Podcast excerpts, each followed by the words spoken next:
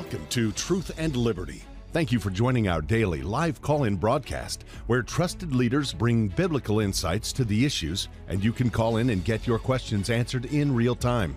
According to the Bible, it's the truth you know that sets you free. So call in today to get answers, information, and resources to help you stand for truth and effect godly change in our nation and the world. And now here's your host, Andrew Wommack. Hello and welcome to our Wednesday's Truth and Liberty live cast. I'm Andrew Wommack and I'm glad that you've joined us. And today we are going to have Kamal Saleem as our guest. He was on yesterday with Richard and with Alex, and I heard it was just awesome. Man, they got swamped with calls. And so he's staying over. For those of you that don't know, I'll give him a better introduction, but he was a Sunni Muslim and he practiced jihad, came here to the United States to help overthrow the United States, but encountered Jesus. Jesus changed his whole life Amen. and plans. And uh, man, he's not only born again, but he has a perspective on things that many of us don't. And this is really timely considering all of the things that are happening in Israel right now with Hamas and the war against Hamas. And so we're going to be talking about those things. Real quickly, let me just mention that uh, we have a Women Arise conference coming up on um, November the 2nd through the 4th, and we've got Elizabeth Muir and Carrie Pickett and uh, Audrey Mack are going to be speaking at that. And I tell you, it's going to be a great time. Of course, this is for women only. I don't have any gender dysphoria whatsoever. and I, am not confused about that. But last year I snuck in the videos and watched it, and it was powerful.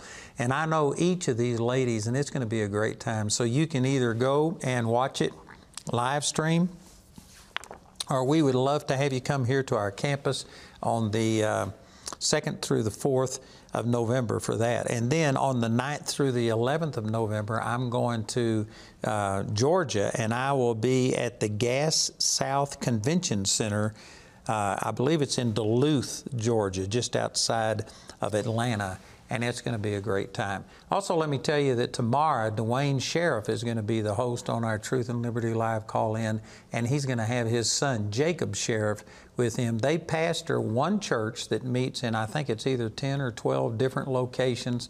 And in my estimation, Duane Sheriff is one of the best teachers of the Word. Uh, that there is today. And so you will be really blessed to hear what they've got to say. And Duane is not only a good Bible teacher, but he's taken the truths from the Word of God and is applying it to our culture today. And so he speaks out against all of the wokeness that's happening. I guarantee you he will speak out against all of the stuff that's happening in our world today. And so it'll be really good. And again, that's from uh, 3.30 Mountain Time till 5 o'clock. And uh, you'd be blessed to be a part of that. So again, this is Kamal Saleem, and we met, we figured, uh, what, seven or eight years ago through yes, Pastor Mark Cowart. That's exactly right. And Kamal was a speaker at, uh, what was the name of that conference? Um, Breaking the Silence. Breaking Silence. the Silence, yes, sir. And I was so impressed with Kamal, and we went out to eat together, and uh, anyway, we could spend the whole hour and a half just talking about his testimony because, I mean, God pursued Kamal. Amen. and changed his life. And, and he loves the Lord and he's passionate about the Lord. Um, you know, uh, we were talking before the thing, and he met Yasser Arafat. You were yes, I was uh, recruited. I was, uh, the first time I was eight years old when I met him, and the second time I was nine years old uh, when you know he took his scarf and he put it on my shoulders, because after the massacre that happened to us in the Golan Heights with the Israelite, so uh, he said it's people like Kamal will possess the land of Jerusalem for us. And so he was recruited into the PLO, and you actually came over here to the United States to practice cultural jihad. Is Correct. what you call it? Yeah, the group that I came with called Muslim Brotherhood. The Muslim Brotherhood, uh, uh, in, after the fall of the Ottoman Empire in 1924, they arose uh, four years later in 28. And, and their agenda is number one is to uh, destroy Israel and push them to the sea and then after they have done is to conquer Jerusalem and establish worldwide Sharia hegemony. So basically, the whole world will be under Islamic laws. Now, you're saying some things that a lot of our viewers have heard things that this isn't really true. It's like the Muslim Brotherhood is really not all of that militant and stuff. You've been a part of it. Would Yes. you just speak to that? Is it, uh, I mean, is the whole thing corrupt, or are there part of the Muslim Brotherhood that are really well intentioned? And Well, look at the SS, for example. The SS under, under Germany, under Nazi Germany, they were not the unit that w- with gun. They were the political unit, but they were in charge of everybody else in the military. Everybody feared them because they were political units. In a communist world, uh, this is the uh, political side is stronger than the military side. In Islam, is the same thing. Many of the isms have the same theology because it is re- religion. So the Muslim Brotherhood are people of the suit. So they, they don't bring guns with them, they bring money with them. And they move into the state capital, the FBI, the CIA, they move into our governors, they move into the city council, and they reshape the nation from within. And that is, uh, that is the jihad, and that is jihad of the suit. so, what is the end goal, though, of Muslim Brotherhood? Is to establish Sharia in the United States of America, if, uh, for To overthrow the U.S. America could not be destroyed by jihadis because American zeal- you know, the zealousy is so powerful. If these jihadi came into our nation, and they are here in our nations, and they are not by a couple hundred, they are by the hundred of thousands coming from the south border, and they're coming through Venezuela, Venezuelan passports. Uh, they're given to them and coming as refugees to the United States of America, and a lot of them are trained militant. But uh, but the, the thing is, uh, these people are waiting for a different hour. Our job was is to shift the nation from within, and because the, the, the people of the gun will scare the American people, and they will have to fight, and they will lose. But as far as the people, the political uh, people that the, the suit, all we wanted to do at that time is introduce Sharia to become part of the American Constitution. But you don't understand that Sharia is the Islamic Constitution, and so therefore it has to be grafted. And when it's grafted, the American Constitution will become hate crime. And anything you will say or you do against radical Muslims, you are to be jailed and fined, just like what's happened in Canada, just like what happened throughout Europe. So you came over here to practice cultural jihad. What Yes. was your mission? What were you to accomplish? My mission was specifically was poor neighborhood, colleges, and uh, city council, you know, mayor, governors, you know, to go to these places. Uh, and also, uh, we want to replace this, you know, specifically, we want to infiltrate the church and the synagogue. Because if we made peace with them and we can say, you know, people here hate us, they think that we are wrong people, allow us into your church, we have no place to preach, and they give us place. Guess what? We graft into Christianity, and now our God and their God is the same. And so now Christian people will be converted from the church into Islam because we know how to do it correctly at that time. But Allah, the God of Islam, and Jehovah God Almighty, they are not the same God. Amen, I agree. They are not the same God. One of them is God of heaven and earth. He's the king of the universe. And one of them is the one, the falling God that he is in Isaiah 14, 12, all the way through 17. He's a fallen God and his name is Baal. I think it was Rick Warren. I probably shouldn't have said the name because I'm not certain, but I think it was Rick Warren that said that Allah and God are the same one. It's just different names for the same God. What's your response? Well, you know, my people perish for the lack of knowledge, not because they don't have it, but because they refuse knowledge.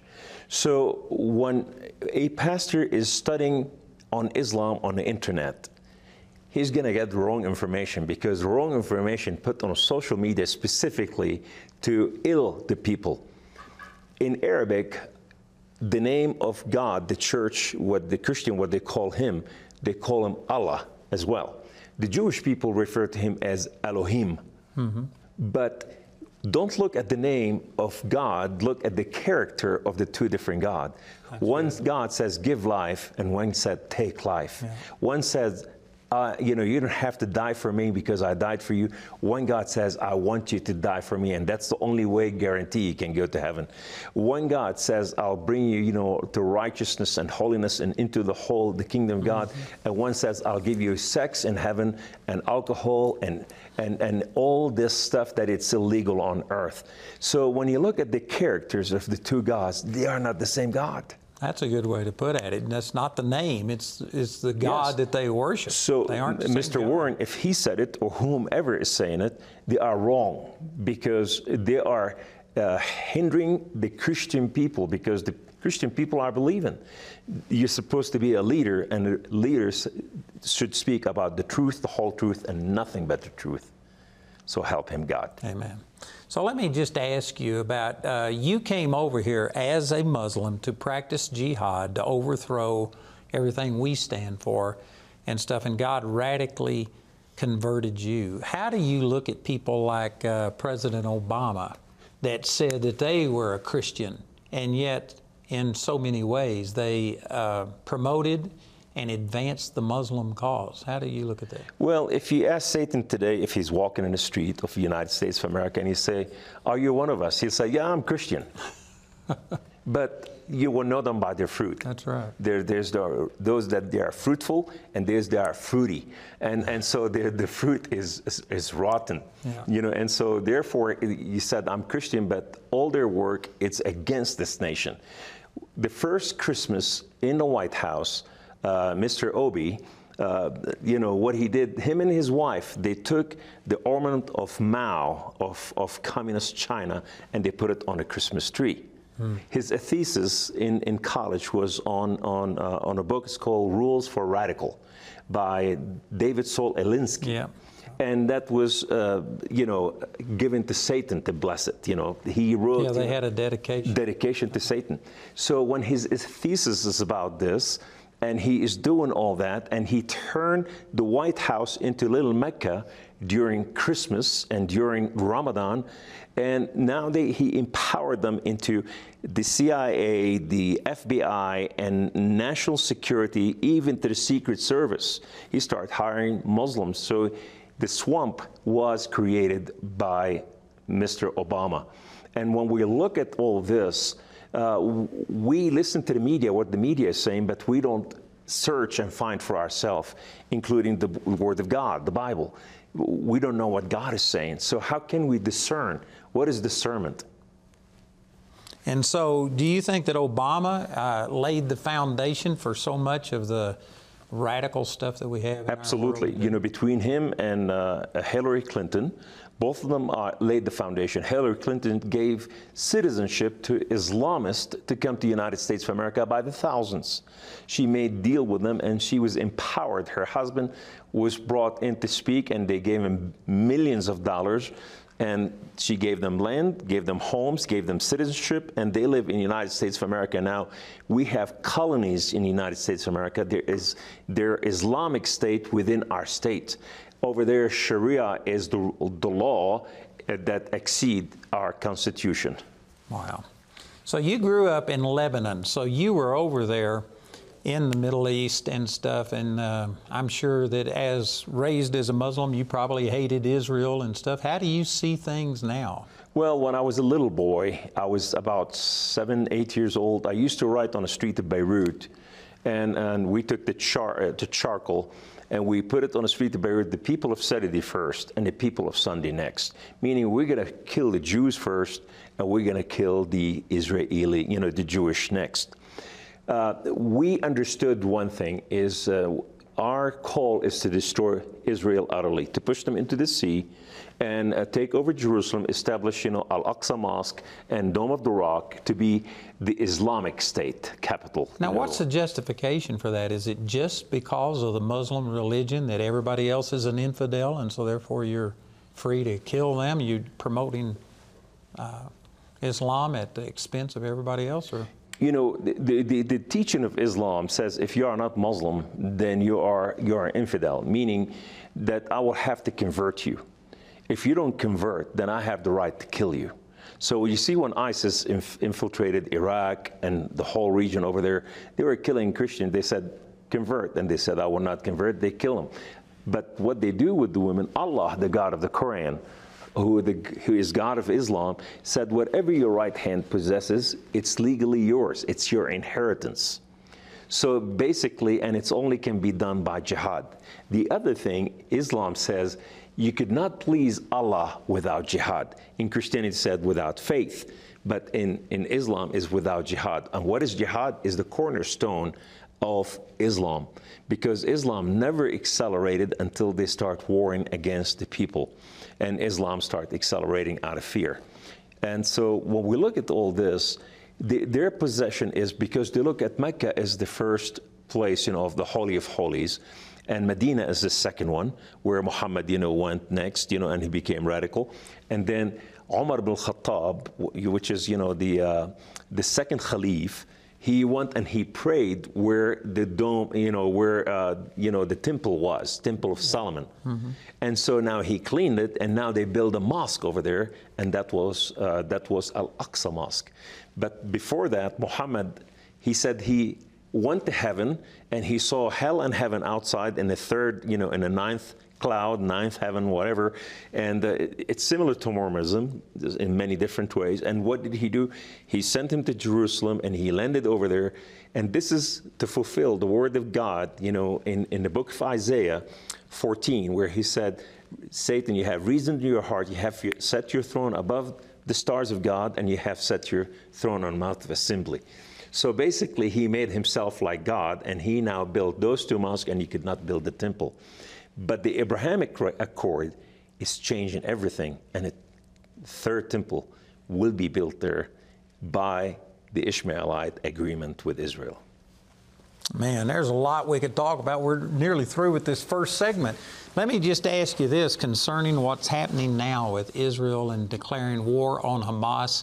I even read something, I think it was yesterday, that there was Palestinians who lived in the Gaza Strip encouraging Israel to invade because they hate Hamas. Yes. And so are all Palestinians Muslims? Are all of them militant or are some of them just Muslims in name only and don't practice the jihad or what's what's the situation? Uh, you uh, you just described the whole thing and that's true.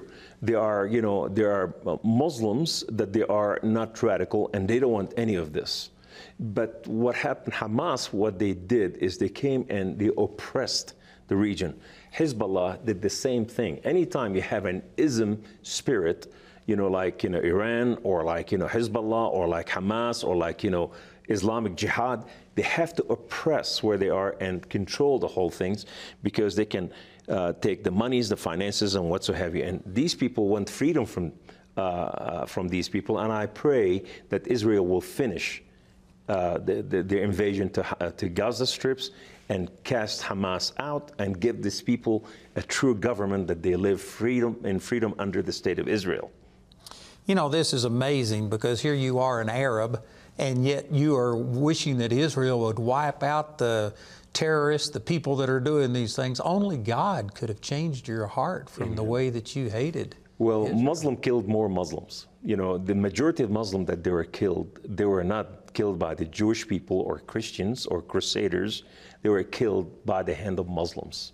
Because if you're not in my flavor, in my liking, then I have the right to kill you wow. In, in Islam. But in Christianity, now you came from Lebanon, so isn't that where Hezbollah is located? Yes, sir. It's it's the south of Lebanon or north of Israel, and so, that's what we have to pay attention. So, what's your opinion there about Hezbollah? Hezbollah is well equipped, and they are worthy, uh, worthy uh, fighters and warriors. They are equipped with radar system, with drones, with uh, uh, precision uh, rockets, you know, long range missiles from Iran, and they have uh, drones, you know, uh, to, to, really infiltrate and bomb. And they also have anti anti tank and anti craft. They have SAM 7s and they have anti tank, so they can really fight against Israel. So I'm hoping that uh, the American over there support Israel with that invasion of that territory and move Hezbollah out of the territory. So where is Hezbollah getting all of this equipment from? Uh, well, Hezbollah and Iran have something in common, and that is Shiism. What is Shiism? The Shiism are different than Sunni. So uh, and they, they must kill each other. So Iran is sup- supporting the, the, the Hezbollah, they're supporting the Houthi in Yemen, and they're supporting you know many different group you know to bring about Islamization, to finalize, to bring about Islam to, uh, to control the world. But they're starting in the Middle East and taking it to the nations. So, Kamal, we're running short of time again, but uh, would you just make a comment on uh, what you think about Israel, what they should do after this attack? How, sh- how should they respond? What would you think is right? Well, we, we saw Israel through the time of uh, Balfour Treaty and we, the Oslo Treaty that the Arab don't want peace. So it doesn't matter what Israel will put. Israel was willing to give them half the, of the state Yeah. and tell them control, but they don't want it. And so Israel must bring about peace and peace by force. And what is that? Is to control those territory and bring about peace specifically to those Muslims that they are being enslaved and being raped by the, you know, by the radicals and being beaten up and killed. Lot, you know, you don't hear that in the media because media want to report on is, against Israel and not against what these people are doing. And you know, you mentioned this briefly, but during the Trump administration, he actually got Israel to come to the table and say they would talk about having a two state uh, solution to this problem. Yes. Which is not what they wanted, but they were willing to talk about it and compromise. And yet, uh, Hamas wouldn't even come to the table. They said there is no way to compromise. We are only for the eradication of Israel. Israel was willing to give the West Bank. Yeah. And Gaza and Judea and Samaria was about to give it all and give them also part of the northern sector. But Israel had one condition. If we do this, you have to say we are sovereign nation and this is our land and no more war. And Hamas and Hezbollah and all those other, they said, no, we don't want this. So that's why you have Islamic Jihad. They have ever they have refused to ever acknowledge the right of Israel to exist. They believe the only way to exist is to eradicate the Israel. But this is written in the Word of God. You know, Book of Habakkuk 1 talked about that. Read it in the Book of Habakkuk. Read it in Psalms 83 and read it in Ezekiel 38. We are in Psalms 83 proper today. Because if you look at those who are fighting Israel, you see their naming convention is there, mentioned by one. Read it. Read Psalms 83 and then read Ezekiel 38. so, some of your books, do you have this in your books? Yes, uh, actually. Tell them what you've got available. This is a, this book. It's it's a, a new manna. It's a new knowledge for the church that has not been shared before.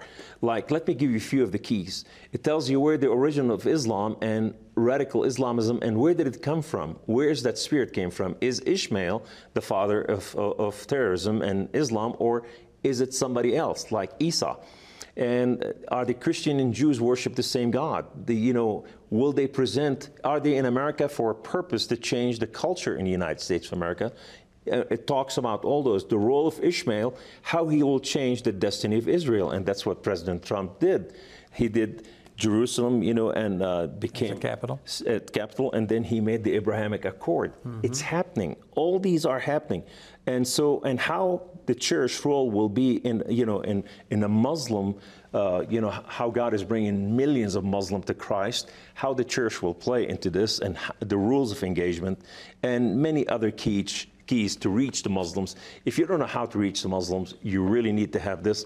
This is a teaching for missionaries. This is teaching for you know students, and this is teaching for pastors to teach the truth about what is taking place. And this is a DVD set for session. It goes hand in hand with this uh, book to teach on the whole subject. What else you have there? Oh, this is my testimony, Kamal Saleem in the red chair. And this is how I came to Christ.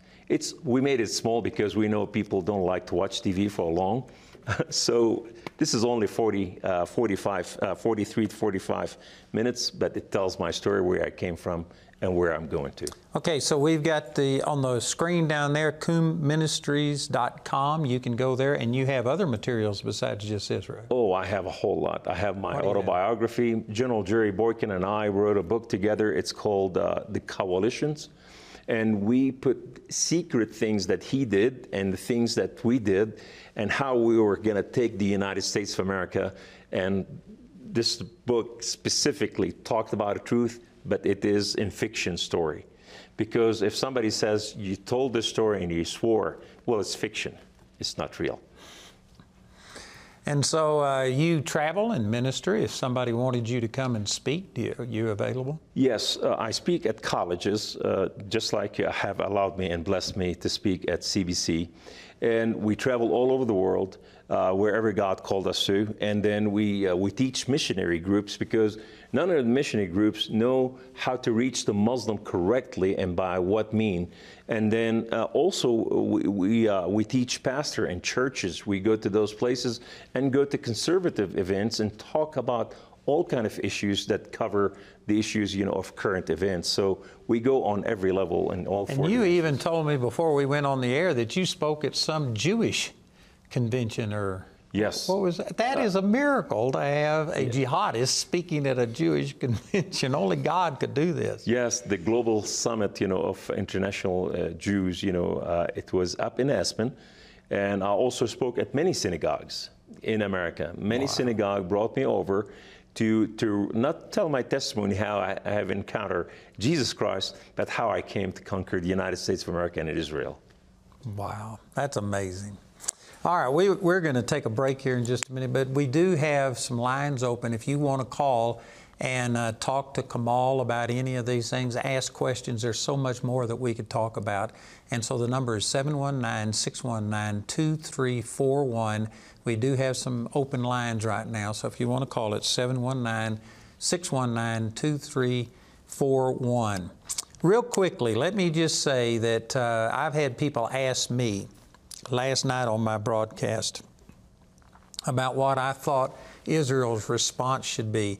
And did you know there's some people that just say we need to just have peace. Sometimes the best way to make peace is to conquer your enemy.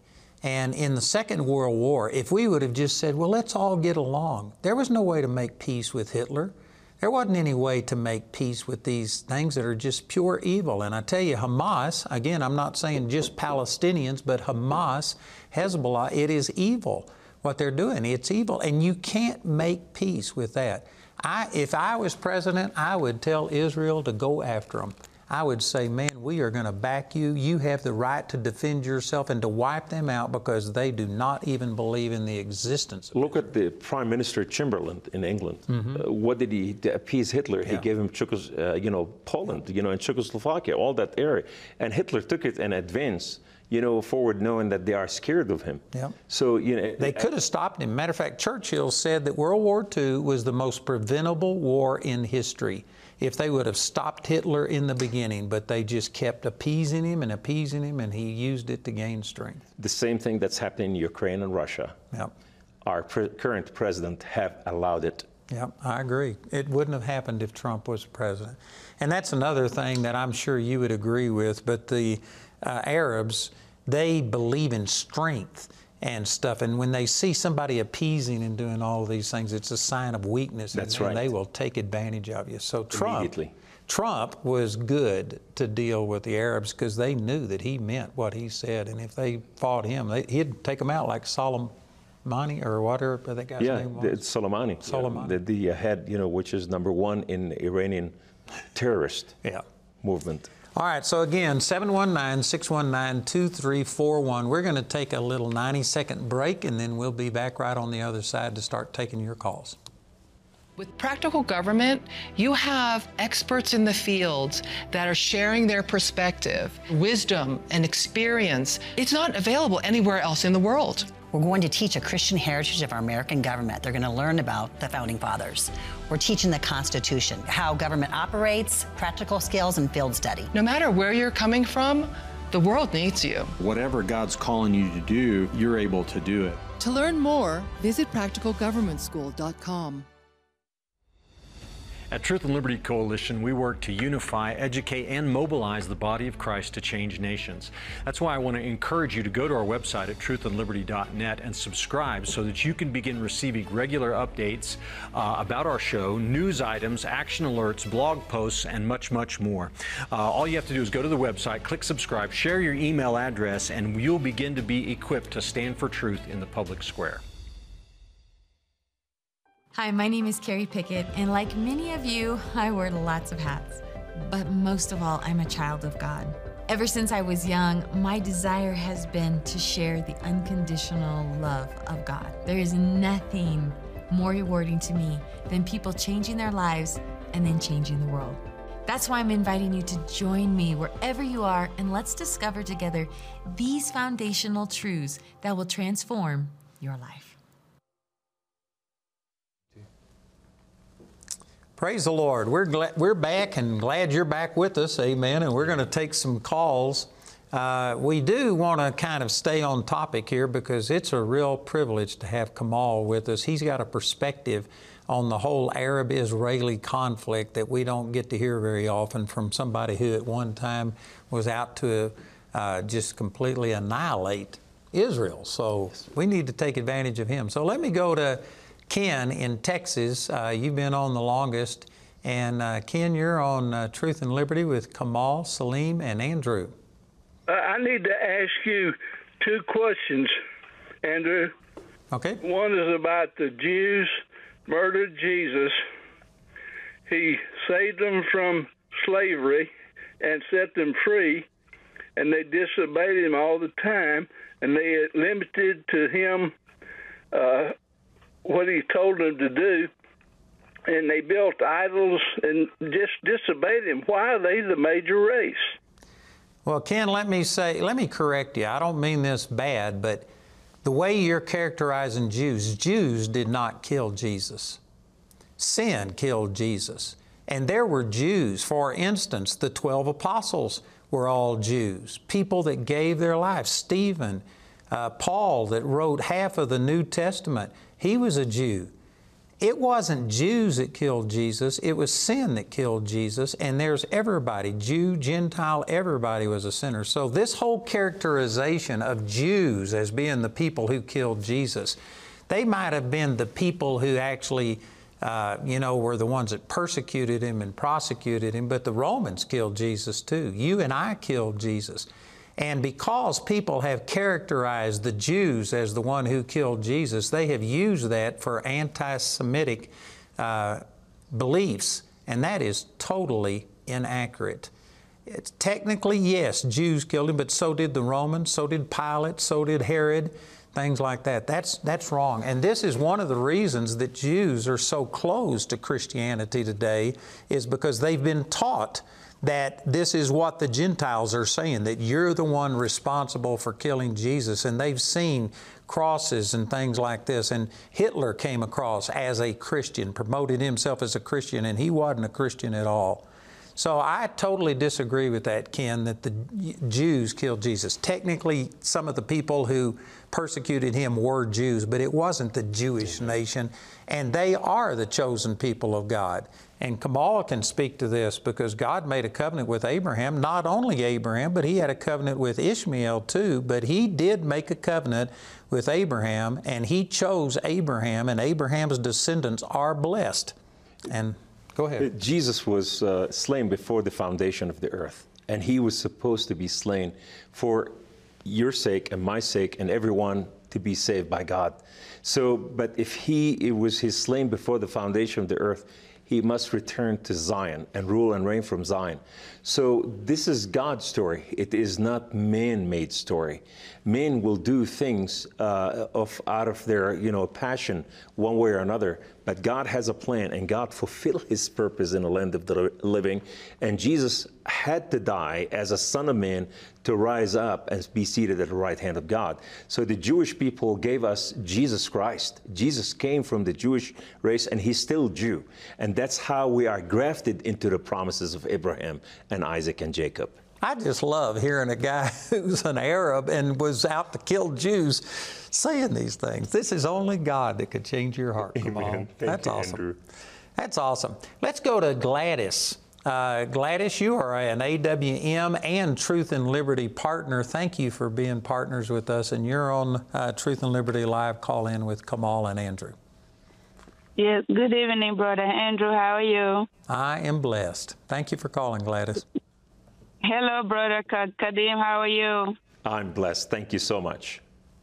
I already registered for the Gospel Truth Conference. I'm so looking forward to meeting you, Brother Andrew. oh, that'll be great. You've called in a number of times, so I'll look forward to meeting you, Gladys. Yes, sir. So, Brother Kadim, I wanted to ask you um, when a Muslim becomes a Christian, are they just religious Christians or are they spirit filled Christians? Yeah, there's uh, there's two kind of uh, conversion. Uh, there are the Muslim who converts to infiltrate, and and we need to know who is this Muslim because at the end of the day, he doesn't believe in the uh, deity of Jesus Christ. He doesn't believe that he died on a cross. He doesn't believe that he is the son of living God. So you know them, uh, you know, you know what, you know, you ask them this and you will know who they are. But the majority of the Muslim, they are converting today, and there are six million Muslim on statistically converting every year. And these are converting by the Spirit of the living God. Jesus is appearing to them in dreams and visions, and these are they are coming alongside of the church to fight with the church, just like me coming alongside uh, of my brother Andrew. So this is a fight is not yours anymore. It's mine and his because God is not looking for multiple brides. He's looking for a bride. He is not a Muslim. He is God. I think that's really good what Kamal is saying because there's a lot of Muslims who will say that they convert to Christianity, but if you ask them what were those three questions, it, that if he came in, it came in the flesh, if Jesus came in the flesh, and, and was crucified, and he, if he's Son of the Living God, and he is seated with God, you know, and, and they will deny that. They said, no. And if they're just a religious Christian in name only, they will deny that. But, but you have Christians in the Middle East that they believe that Jesus Christ is not the Son of God because they lived under Islam for so long. They believe that he is a prophet. And, and they, they don't believe that that's true Christianity. Then. No, it's not. And, and so that's why we really need to liberate the Christians and bring a, an awakening. You know, uh, Jesus, uh, you know, said, you know, to Talitha, she was dying, and he, he said, she, the, you know, the truth is not dead. The truth is sleeping. He said, the church is not dead. The church is sleeping. So he took her by the hand and he said, Talitha Qumi. Mm-hmm. And she rose up. The church today is in an awakening, and God is awakening the church. And He said, Talitha Qumi. But this isn't limited to just Muslims and stuff. There's a lot of people who profess the name of Christianity who are Gentiles, and they are Christian in name only. They That's aren't right. truly born again. Even radical Muslims believe in Christianity. They said we believe in Christianity, but by choice. Yeah. Because al taqiyya is, is to lie by omission. Al-taqiyya is a doctrine in Islam is to lie to your enemy, to deceive your enemy. And that's permitted. That is Actually by promoted. Yes, it is. And it's, it's in the Quran. It's by Allah. Allah, he said, you know, he talked about it, it's called al-taqwa, which is taqiyya. And so, therefore, that is permitted in Islam because Islam is uh, the Sharia itself. It is not just a constitution; it's a war. It's a military system. It's a system, a political system. Mm-hmm. Only 14% of Islam is a religion, and the rest of it is a completion of government, and the head of it is a military you know, military jihad. And basically, any way that you can promote Islam is okay, whether it's lying, stealing, killing, anything. Yes, as long as you promote the name of Allah, uh, you know, as long as you're promoting Islam, even if you have to lie about what Allah said, you know, and I've seen a lot of imams. I, deba- I used to debate at the beginning. I don't debate anymore, you know, with Muslims because it's a law situation and it is it's wrong in my humble opinion because you are making them your equal. So I don't give them that pleasure. Mm-hmm. So and and they, they, they, believe in this and they start lying about what Allah said. And I'm going like, show me where that is in the Quran or in the Hadith. They said, well, I don't have it right now with me. I'm going well, like, okay, here's my computer. Look it up and they could not answer that. That's a shame. All right, thank you, Gladys, for your call. Let's go to uh, Mitchell from Tennessee. You're on Truth and Liberty Live with Andrew and Kamal. Good afternoon, uh, Brother Andrew and Brother Kamal. I had a question, but is it okay if I change it to, to keep on topic out of respect? That'll be fine. Yes, sir. I want to show respect and keep it on topic. Yes, sir. Thank you. I was going to ask another question that wasn't part of the Israel, but when that Israel attack happened, um, did two questions? Did they did did they did they mess with their power grid? And my question is, because I was on a chat line the other day, and of course, you know, Andrew, I told you I get on chat lines, and I'm careful, but on party lines, I just I was actually playing the letting people hear, hear it in the chat room. What they were talking about, maybe people from the chat room can call in. But somebody was saying that the terrorists, some of the terrorists are in the U.S. Did they attack? did they attack their power grid over there? And do you think there's a chance? Are they going to? Do you think they're going to come to the U.S. and do the same thing here? Well, I can't answer that. Kamal might have a better opinion. I think that it's. I think it's a weakness now, and they're going to exploit just about anything that they can. Here's in, in my in my understanding, you know, 9/11, for example, it was not about you know airplane hitting buildings. It was about the you know uh, electric grid. There were supposed to be 19 airplanes.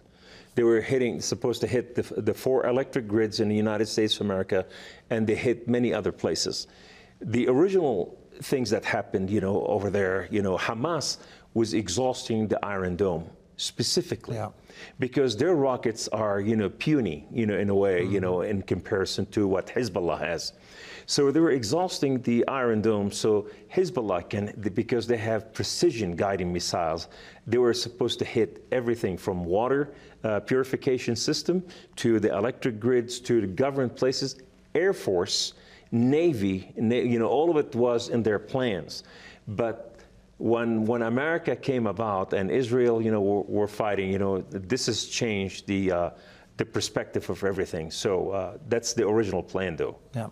So, Mitchell, to answer your question, I think that they probably had more extensive plans and they were thwarted in it. Yes. I did read this that they tried to do some things from the sea and uh, Israel turned them back. They killed a bunch of those people that were trying to come in by Yeah, the sea. Yes, they had So- Zodiac boats, and they are Russian Zodiac boats. And the only way you can train about uh, in this, we trained in Romania in the Black Sea. That's where we, we trained. And so this is a Russian tactics units, you know, uh, the, the infiltration. And I'll tell you what, thank God, you know, and they have also gliders. They have air gliders. You know, they were coming from Lebanon and from Hamas, and they were infiltrating the, uh, you know, the radar system because they're flying low. You know, we only have the benefit of knowing what happened. We don't have the benefit of knowing what really they wanted to accomplish, but I can guarantee you God preserved them. I remember in the Six Day War, I read one of the generals of Israel saying that they would see airplanes flying in to uh, drop bombs on Israel, and they would fly into a cloud and never come out. I mean, God was supernaturally protecting Israel from their enemies, and I believe the same thing happened this Yeah, I, I studied this at, at length, you know, what happened in the Seven Days War. And uh, Golda Meir, you know, was in place, and Nixon came along to help her. But uh, when you have about uh, 80, 80 uh, you know, uh, tank of Israeli tank, taking about several hundred Egyptian tank, take them out. Uh, uh, that is Mm-hmm. Makes not, think God's in it, it has to be God because these soldiers, you know, I heard them they giving their testimony. They said when we hit the bomb, we, we were so afraid we were shooting, but somehow it went and hit the tank, and it took the tank next to it, you know. And he said, "Wow, it's working." So, so uh, God is still God of Israel, Amen. and He's a God of miracle. Amen. You know, is God of Israel the true living God that the Christian and Jews worship? Absolutely. God of Israel and the God of Christians is the same God. Amen. And you know, when I was drafted, I wasn't real excited about going to Vietnam, but I did it. But I told them, I said, if you ever tell me to go fight Israel, I'm going AWOL. I w- you will not get me to fight Israel. Thank you for your service. Because, man, they are blessed by God, and whoever blesses them will be blessed, and whoever curses them will be cursed. Well, I can speak from experience, Brother Andrew. Every mission that I did against Israel, it was fatal. And somehow, you know, if it was not for the man in the white clothing that he came and saved me time after time, I should have been dead. But uh, we did two missions to Israel um, when I was a child in the mountains, and when I was a teenager, uh, we did it in the sea. We came in a Zodiac, two boats. And our job was to hit the police stations and take, you know, different uh, area and kill the people in the areas and what's so heavy. But somehow the Jewish people took us out. And it was a miracle that I've lived again. And so I can testify. So you to that. mentioned this man in a white robe. Is this something you actually saw? Yes, uh, I, I, saw him several times uh, that I came, you know, in my life that I was supposed, you know, I'm a, one time I was, uh, I took the Hauser 120 millimeter and I went to the building in Lebanon and we were going against the Christians because the Jewish people were helping them. If it was not for Israel, the Christian people in Lebanon will be slaughtered and Lebanon will be an Islamic state. So I put the uh, Hauser over there and I was trying to station it on a, uh, uh, sandbags and it fell forward and I was falling with it. And I was, and I felt my spirit was about to leave my body immediately, just like left immediately. And this man came out of nowhere, grabbed me by the collar of my neck, and says, "Not today." And so, and he ran away.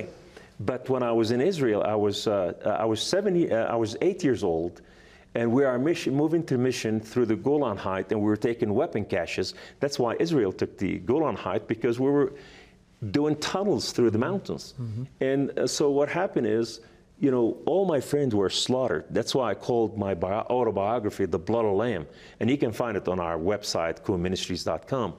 And what happened is uh, they hit us with everything. They were waiting for us. And the blood of the babies, those little boys, and the, the sheep were mixed together that day. You could not tell who's who anymore. And um, I came to carry my best friend on my back that day. But before that happened, I was crying, Mama. And this man in white clothing came and grabbed me. And he said, Not today. Wow. He said, I hadn't heard that. Yes, sir. And, uh, and, uh, and so this man appeared to me many times, but then he appeared to me when I had a car wreck and I was about to put a gun in my mouth and finish my story because I came to know the Christians that their God is a living God and our God has, He doesn't speak to us. I want more from my God. And then when I called on my God, He didn't answer. But when I came to put the gun in my mouth, I heard the Father voice. He said, My son, Kamal, I am the God of Father Abraham and Isaac and Jacob. He said, Call upon me. I fell on my knees and I cried out to God of Father Abraham and Isaac and Jacob. And a man in white clothing showed up in the room, and he had holes in his hand, in his face, in his wow. feet, and his name was Jesus. That's awesome. He is the Son of the Living God. I'm sure you've read the verse in Hebrews 1:14 about all of the angels are ministering spirits sent forth to minister for those who shall be heirs of salvation. So even before you get born again, God knew that someday you would accept Him, and His protection was right there to preserve your life. I testify to it. You know, if it, Christ name was in my life before I was born. That's I was awesome. the only one out of 14 brothers and sisters who did not have the name of Muhammad in my family. I'm the only one out of all my brothers and sisters. Now, Kamal is not your original name, is it? No, my Kamal is uh, is my middle name. Yeah, and so you had to kind of change your identity when you converted because you were a target. Uh, Muslims would have taken you out. Yes, uh, I was uh, I was living down the street, and they sent for assassins. They came all the way from Pakistan. Uh, two of them are most wanted um, uh, list of ter- terrorism, and so I knew I was working at a big ministry down there. I don't want to call the name of that ministry they came and they said, We'll bomb this place. And Alex McFarland saw the whole thing. And Pastor Mark Cowart was sitting cross street seeing the whole thing happening. So I have two witnesses. And, and, and, and these people said, We don't know who Kamal Saleem is. And so many times, the wisdom of God, that my work, I used my other name, you know, and uh, my ministry name is Kamal mm-hmm. Saleem, but Kamal Saleem is my real name as well as part of my name. So what happened is that they, you know, uh, I was safe, so we moved out of this area specifically to protect the church, that uh, business, you know, that uh, ministry that I was working at, and everything else because I don't want anybody to be harmed because of me. And that's we moved. That's amazing. I tell you what, there is a difference between the God that we serve, whose name is love, and the Islamic God, who is just full of hate and murder. It's awesome. All right, we've still got some lines open 719 619 2341. Let's go to Robert in Florida. Have you got a question or a comment for Kamal? Hi, I do, uh, Kamal. Uh, in the spirit of um, shalom, we're talking about this Ezekiel 3710. It's the uh, exceedingly great army of Israel. And we haven't seen the fulfillment of Genesis 1518 and that describes the descendants of Israel from the river of Egypt to the great river of Euphrates. Um, yes. We haven't seen the size of Israel that big yet, and I know that Israel is ready to take back belongs to her. Um, so Kamal, um, I'm, I'm, I just really love your testimony. It's amazing, and for some reason, the Spirit rose up inside of me and, and asked me to be bold and asked me to ask you if Damascus, which is supposed to be destroyed overnight, we see that in Isaiah 17, 1, 9, and 14. It says, overnight they will be no more. Have you Well- seen that? Yeah, I, I have read uh, all everything that Isaiah spoke about, Ezekiel, Psalms, Daniel. Uh, I love the Word of God, and uh, you know, God is not finished. He said He watch over His word to perform it. You know, so God's word will be performed. He said, not one letter of my word will fall away. Everything will come about. But what we are seeing today, this is part of the Great Awakening what's happening with Israel. And we are seeing all this, uh, the whole world is watching because that's the you know bigger TV screen and many Muslims will come to Christ and result. Today we are not in Ezekiel 30 38. Today we're in, in Psalms 83. And we need to understand that these people group, you know, that they are fighting Israel today, that's what will lead Israel to take more land because through every war that took place with Israel, Israel gained more land, as Brother Andrew said. So, so why we have to do this is for security. So, in my humble opinion, we have seen uh, Syria almost demolished, but it will not be utterly demolished until the uh, uh, the uh, the uh, Mahdi, the great Mahdi, which is who is comes in authority in the name of the uh, Antichrist uh, and declaring that Islam is the law of the land. And so when he declared this, this is when Turkey and Iran will join together with Russia and Russia Minor, all those Islamic states, and they will come with Iraq and they will pour in in Ezekiel uh, 38. So all this will happen. So, but God will contend with those that contend with Israel at that time. So all these prophecy about to be fulfilled. We are watching prophecy being fulfilled, and miracles are happening every day, but we don't see them because our eyes are not on what God is doing. Our guys are on, are on CNN and other things in life. Hmm. So, but miracles are happening daily. Well, a lot of people look at all of Ezekiel 38 and all of these things as things for way in the future, and they just don't really know very much about it. But we're just about on the verge of seeing this. Psalms 83 will lead into Ezekiel 38. What is Ezekiel 38 for those that don't know? Ezekiel 38 is when the nations march against, come against uh, Israel and go in the Megiddo, valley of, uh, va- valley of Megiddo. And they will go over there, and this is where the great battle will take, and God will fight their battle.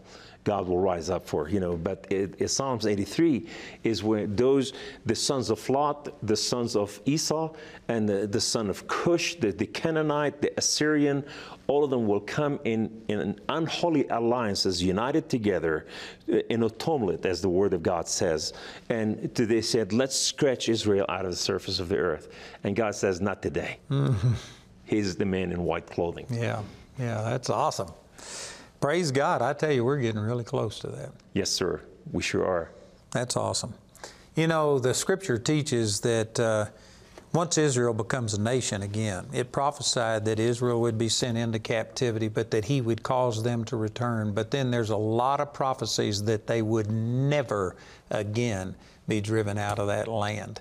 And so I don't care how bad things look, and I don't care who comes against them, uh, Israel is going to wind up winning. In, on my class on geopolitical Israel and modern day Israel, it brings all prophecies, you know, that God said about Israel, how He scattered them specifically, and for what reason, and why, why He brought them near and put them in the Arab nations, and then why He gathered them, and how they vomited them out of the Arab nations, 700,000, and how He excelled 700,000 Palestinian Arab, you know, so they come to co- they inhabit the land.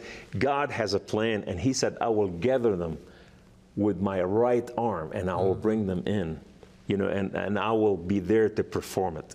And I'm sure you've probably seen this, but I've heard uh, people who teach on the end times say that they will come on the wings of uh, that he will cause the Jews to return on the wings of I forget the exact wording, but anyway, many people relate that to the U.S. and to the Western nations that actually flew all of the Jews in there. It's it's in the Bible. Uh-huh. It's in the book of Revelations. Yep. This is where America is mentioned.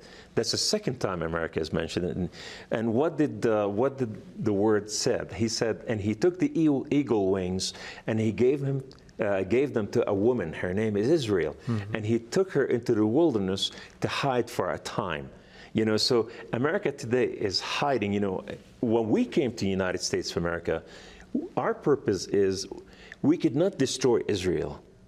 We could not destroy Israel because of the United States of America. Mm-hmm. So our infiltration to the United States as terrorists, to, you know, because it's an act of terror, what happened is we came to change the culture to bring America against Israel, to change it. And we're working really good until 9 11. 9/11 messed everything up. That's why war in the Muslim, you know, uh, culture jihad is is against culture jihad. Culture jihad is more effective, just like communism, like LGBTQ, like you know all you know woke, you know everything that we see today. It's the same philosophy, same God, you know, a different flavor. And so, but but you know, uh, if we take America down, then we can take Israel. But God says, I created America for a specific purpose. And, and, and it's so unique, if I may say this, mm-hmm. Brother Andrew. Mm-hmm. America is mentioned in the book of Daniel. I really believe that with all my heart. In Daniel, July 4th, this is where you read what God created Israel. It's, it's Daniel 7 4. And, and the four beasts came to presenting themselves before God, and the lion came and he had the eagle wings. And what did God do? He extracted the eagle wings. America is born out of the eagle, uh, out of the uh, lion, which is symbolized England. And he gave them to the man, and the man rose up on his feet, and he became a sovereign nations, a nation. So America defeated the greatest military system in the world, and it was blamed on the churches. And so when we look at all this, we see our forefather part of bringing about the eagle power into this nation you know. So therefore we see that america was birthed right there in the book of daniel. Daniel spoke about the things that took that will take place. So two nations on earth israel and america were born and birthed by the hand of god and not by the hand of man well, we're up against another break, but I got a good question for you here when we come back on the yes, other sir. side. We do have some open lines 719 619 2341. And we would love to hear from you. And man, what an honor to have uh, Kamal here with us, sharing things that you aren't going to hear very often. And so I'd really encourage you to call 719 619 2341. Let's go to this break, and we'll be right back after this 90 second break. Andrew has many conferences and seminars around the globe each year. For the latest information on Andrew's complete speaking schedule, visit our website at awmi.net/events.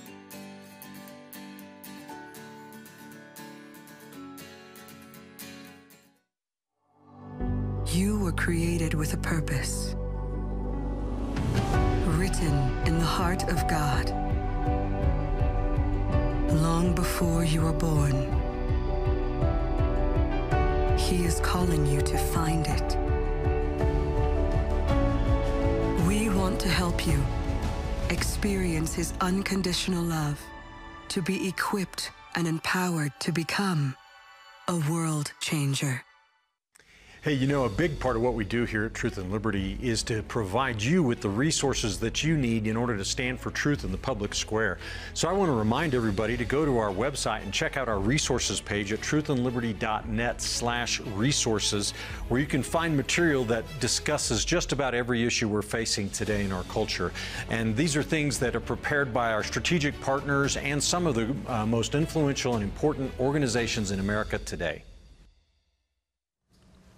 Praise God, we're back from our break. This is our last segment. If you want to call and talk to me or Kamal and ask a question, the number is 719 619 2341. We've got open lines, and so we'd encourage you to call. Uh, again, 719 619 2341.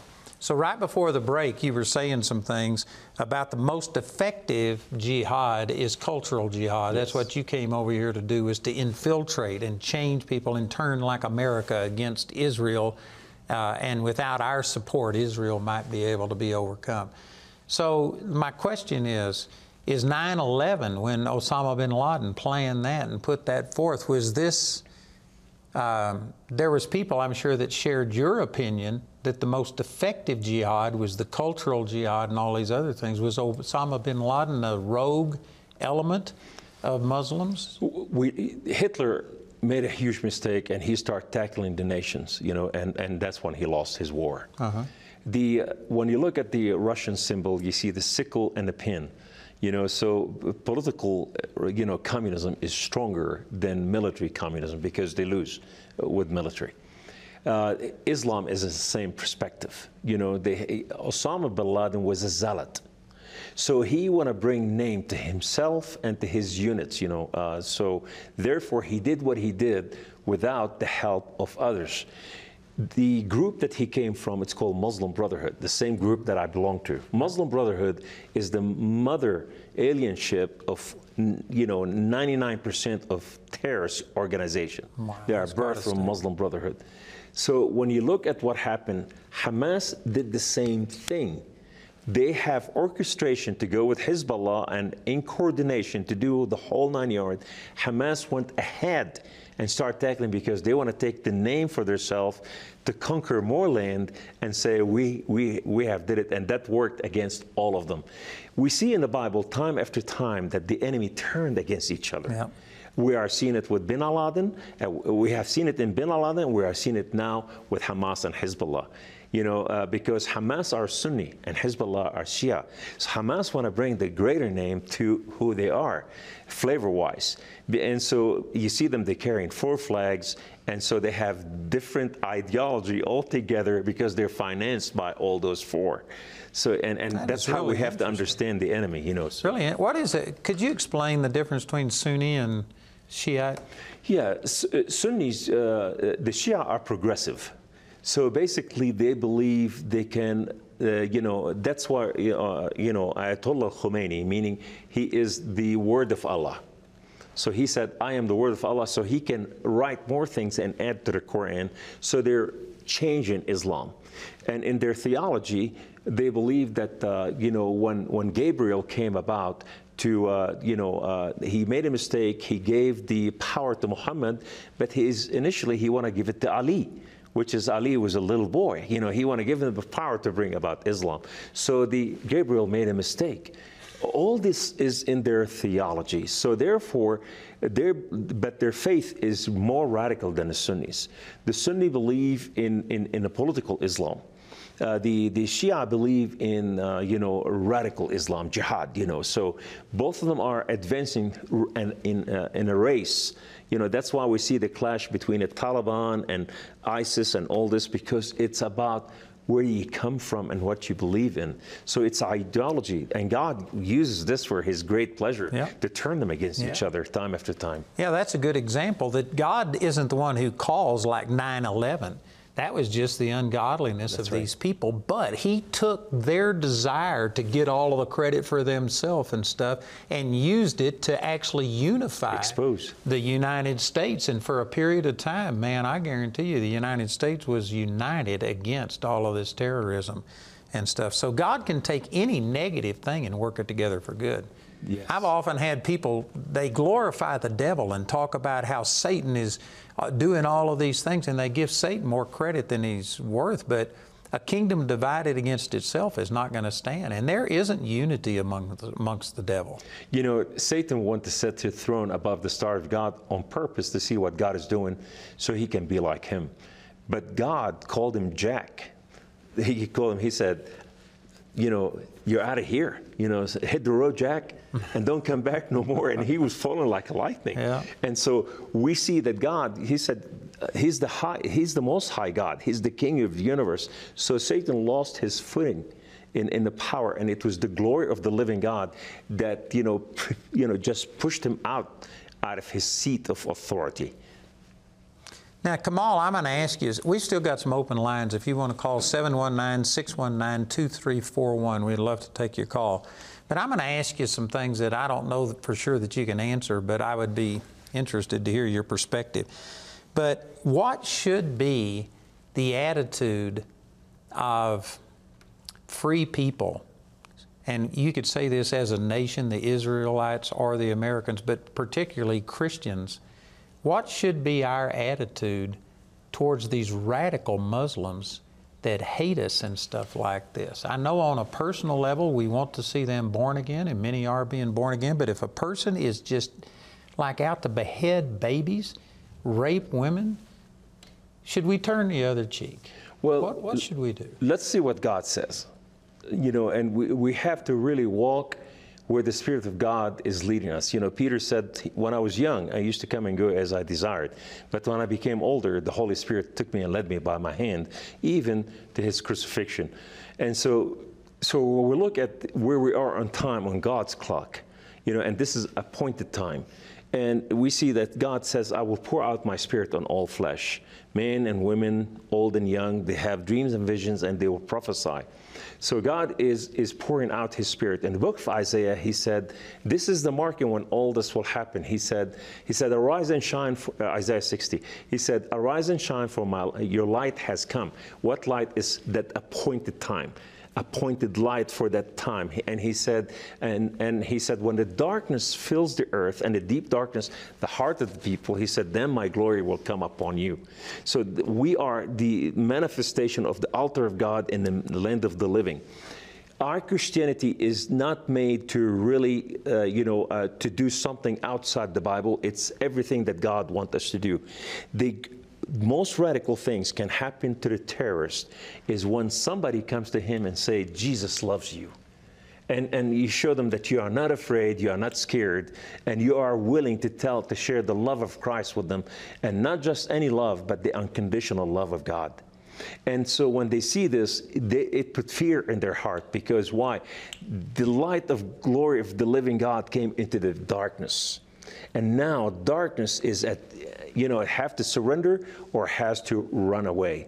One of those things will happen when you speak to a radical. They either run away from you or they either just say, Tell me more about you, Jesus. Well, let me ask it this way. I'm not sure I got my point across. Well, but let's say that somebody broke into your house. Yes. And they were out to rape your wife no, and kill out. your. What would you do? Take them out. Would you tell them, say, Jesus loves you? Too late for that. You cross. The wheel. I would tell him Jesus loves you, and if you take another step, I'm going to kill you. You'll send it to Jesus. That's right. and so some people struggle to understand this. They say that, hey, we're supposed to turn the other cheek. Shouldn't we just uh, continue to love them and not uh, do anything? But I don't know exactly how to express it. That's the reason yeah, I was asking. I you. really understood it. You know, God sent Israel and sent Nehemiah to rebuild Jerusalem we are the, you know, we are rebuilding the church in America because God is separating the sheep from the sheep. Which, which sheep are you? You know, mm-hmm. are you on sheep God's side or against God? So uh, and so, therefore, there uh, we are to watch as we are building is to arm ourselves, to be ready to fight in the midst of as we are building the kingdom and advancing it. Uh, our job as the host of this nation, as American and what is uh, what is what's the difference between you know us and, and other people that American that want to destroy America? We love this nation and they hate this nation. So therefore, we have the right to speak from the authority that's constituted in the Word of God and birthed out of the Word of God, and to call everything as it is. And we need to use social media so many of us are afraid to say it out there. We have, we must adopt our streets and cities, our, you know, city councils. In Hamtramck in Michigan, what happened is uh, the Muslims start running for council, city council. So now all the seven city councils are Muslims. 90,000 Muslims move into that state. Now it's becoming a state, you know, it becomes state within state. It's an Islamic state, and Sharia is the law. In Minnesota, they are declaring the name of Allah on loudspeakers because mm. the city council have allowed it. These people are running for office. We are not trying to take, you know, the Word of God says from the beginning of the kingdom, when the kingdom started, you know, the, the, the kingdom suffer violence, Uh, violence, and the, and a violent take it by force. There's a time under heaven to for peace, and there's time for war. This is a time when people trying to destroy and rape our nation, steal everything, is to fight for our nation. I agree. You know, but nevertheless, we have Christ on our side, and we need to tell them, Jesus loves you, and this is what He's doing for you. Receive it or make your choice today. The- you know, so we have to make the call. You know, uh, you know, because so many of them ready to surrender. So I've actually had surrender. Christians come to me and say, Look, Jesus said, turn the other cheek when they persecute you and take something from them, give them your coat. And they use that to say that we aren't supposed to resist evil. And so, therefore, they would say that Israel should just sit there and continue to negotiate, let Hamas come in and do stuff. That is not my take. If I was the President of the United States, I would take Israel off of their leash. Uh, the United States has been restraining them and telling them, right. don't escalate it, don't make this happen. And they have put handcuffs on Israel. If I was the President of the United States, I'd have said, look, I'll back you whatever you want to do. Go after Iran, take out their nuclear capabilities, take out Hezbollah, go destroy them all. I'll go with you. That's what I would say. I, I will send my airplane But- as Americans. I, I really believe in my heart that that's correct. And again, some people on the, these national scales, they can't see it. But if you put it down to a personal level, if somebody came into my house and was going to attack my wife, I would have a responsibility to protect her. And if I just allowed them to go in and rape my wife, to do something because I said I, I'm just walking in love, I think that's sin. What are we dealing, Brother Andrew? If you read the Bible, and when you read the Bible, the political spirit has invaded the church. And that is the Herodian, uh, uh, you know, uh, Herodian spirit. So basically, when King Herod, That's what you I know, would call the Herodian Uh, spirit. Herodian, so, yeah. Uh, in case you didn't get his. uh, Herodian spirit. Forgive me. no, that's probably you're you're more correct than I am. Probably. So, so therefore, it has infiltrated church, and we see the church today is being passive. Jesus, our Christianity is not a defensive. Our Christianity is offensive. Jesus Christ came to offend the world by the heaven theology because I created this and I'm going to watch over it to, to make sure it's happening. Our, uh, our identity should, should be in Christ. And what's, uh, I, you know, uh, what identity? The truth will set you free. You know, I've had people criticize me, say I'm a cult. I've had people right here in, in Woodland Park write terrible things about me, and I don't defend myself. I turn the other cheek. If it's a personal attack, and the only reason I'm responding is because I want to be right, want to be perceived as right, I've turned the other cheek.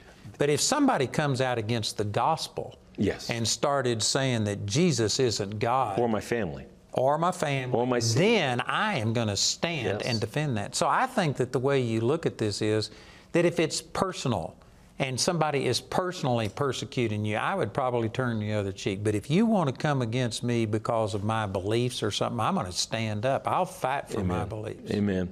Uh, there's so much trash about me on, on, on, on the internet. So many of this is made up.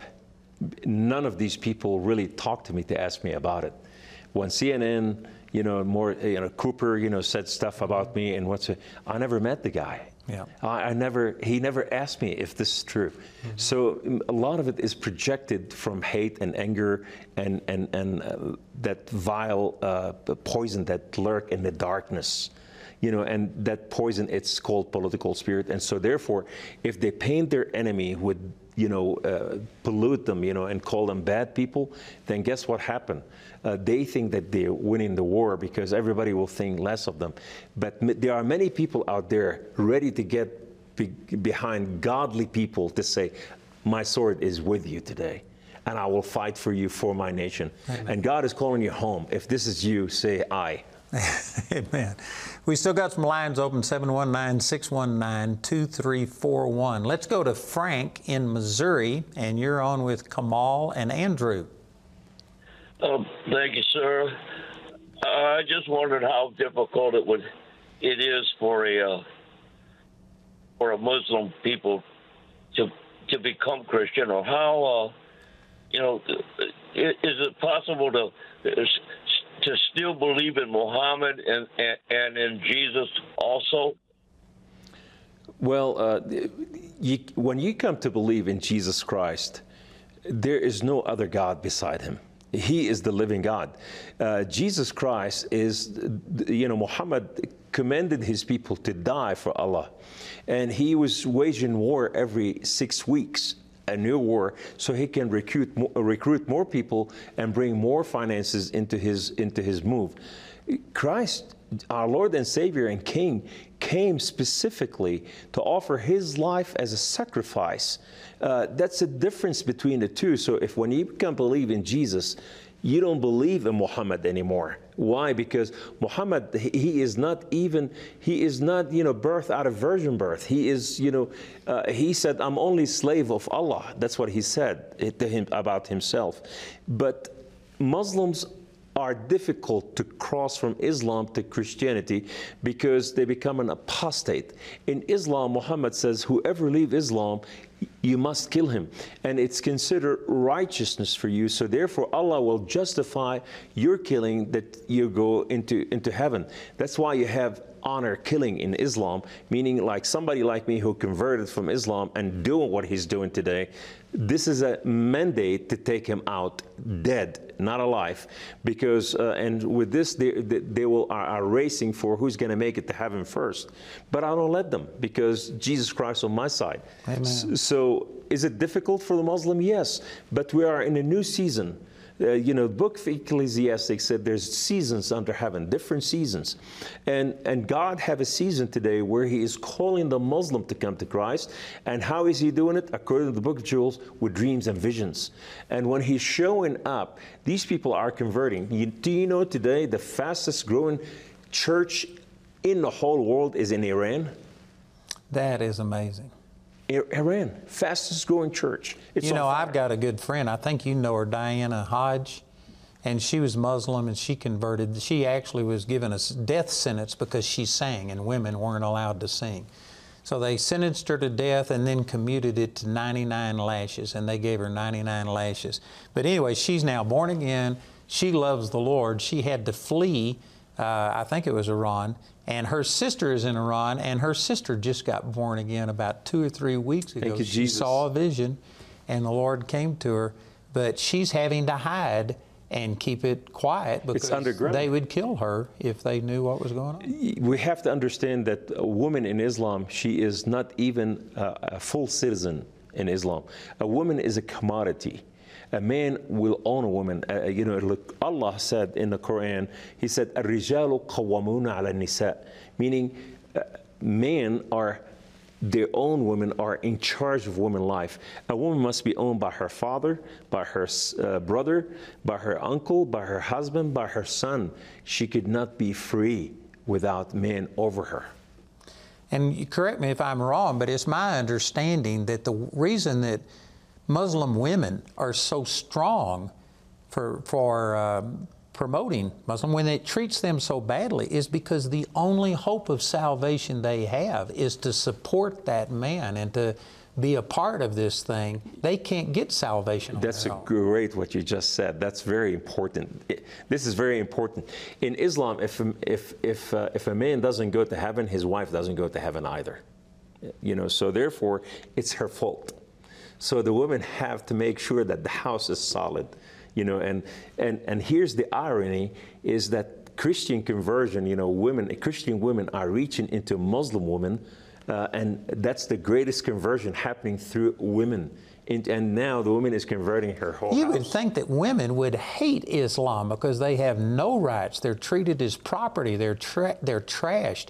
A man can go in and and again, this is Mohammed, a friend of mine who I think you know he told me this that uh, they believe in such an extreme sovereignty of God that you couldn't do anything if it wasn't God's will, Allah's will. So if you go in and rape a woman, it must have been God that wanted you to do That's it. That's exactly right. And because of it, women have no rights, no freedoms. You would think that they would rebel, but it's because their only hope of salvation is to support those men in the things they're doing. Yes, I, I've seen so many women when they leave Islam and they come to Christianity, all of a sudden they have that freedom, they have wings for the first time in their life because they're oppressed and enslaved, you know, and they have no saying of anything because a man is, uh, according to the teaching of Islam, has the right to whip his wife or even put her in a room and lock her in like an animal and say to her, you know, this is because even if he's a liar and she called him out on his lies, he can still tell her because this is the will of Allah, you know, so you're protesting against Allah. I had a woman in England who got born again. She'd been Muslim, and she gave me her book. She wrote a book about it. And when she got converted, she tried to hide it, but they caught her reading the Bible. And they actually locked her in a room and tried to kill her, starve her to death, went in and beat her. And anyway, it was miraculous how she escaped. But they just treat you like you aren't even a person. Don't go too far. Go to, to, to uh, Michigan, Dearborn, Michigan. In Dearborn, Michigan, you see the streets are filled with men. You don't see women women are locked in their home. When the husband goes to, to work, many of these women are locked in their house. So they will not go and speak to anybody, a man or a Christian or whatever. So this way, everything is, you know, he is in control of her until he comes home and he unlocks the house. This is happening in our nation. That's demonic. Let's go to Chin. We still have some uh, lines open 719 619 2341. If you want to talk to us, you got to call pretty quickly here. But let's go to Chin in Louisiana. You're on with Kamal and with Andrew. Um, good afternoon, Andrew and Kamal. Good afternoon. So, could you use uh, Romans 13 4 to answer Christians who are leery about, you know, who want to turn the other cheek? Could you tell them that under the rule of law, if you do something that's evil and that's against the law, the law prescribes that there is a punishment for that? And that is Romans. Romans 13, 4 says, For he is the minute, talking about the people that are in authority over you, are the ministers of God to thee for good. For, but if thou do that which is evil, be not afraid, for he beareth not the sword in vain. For he is a minister of God, a revenger to execute wrath upon him that doeth evil. So, is that all of your question, Jen? Yeah, could that also extend to the law itself, not just those that are upholding the law? So, it, I mean, not just the ministers, but the law itself. So, if the law says that you should not murder, Absolutely, I believe that that applies. Like some people, I've actually heard them say that we shouldn't even have the Ten Commandments because we as Christians aren't under the law. Well, I agree. I'm not under the law. Christ redeemed me from the law, and I praise God that I'm not under the curse and I'm not under the law. But does that mean that we do away with the Ten Commandments? No, because not everybody is born again. not everybody is set free in Christ. And for those who don't have God in their heart that are restraining them, we need laws and we need to enforce our laws, like these border laws, and quit letting people come through our southern border and stuff. If we just enforce the laws that were on the book, that would solve the problem. And so we need laws. And people who say, well, we just need to love people and show them things. We do need to love people and tell them that God will forgive you and extend mercy to them. But you need to tell people that if you murder somebody, then your life is going to be taken. If you go steal, then you are going to have consequences to this. And for those that don't have God within them restraining them, we need to have an outside restraint.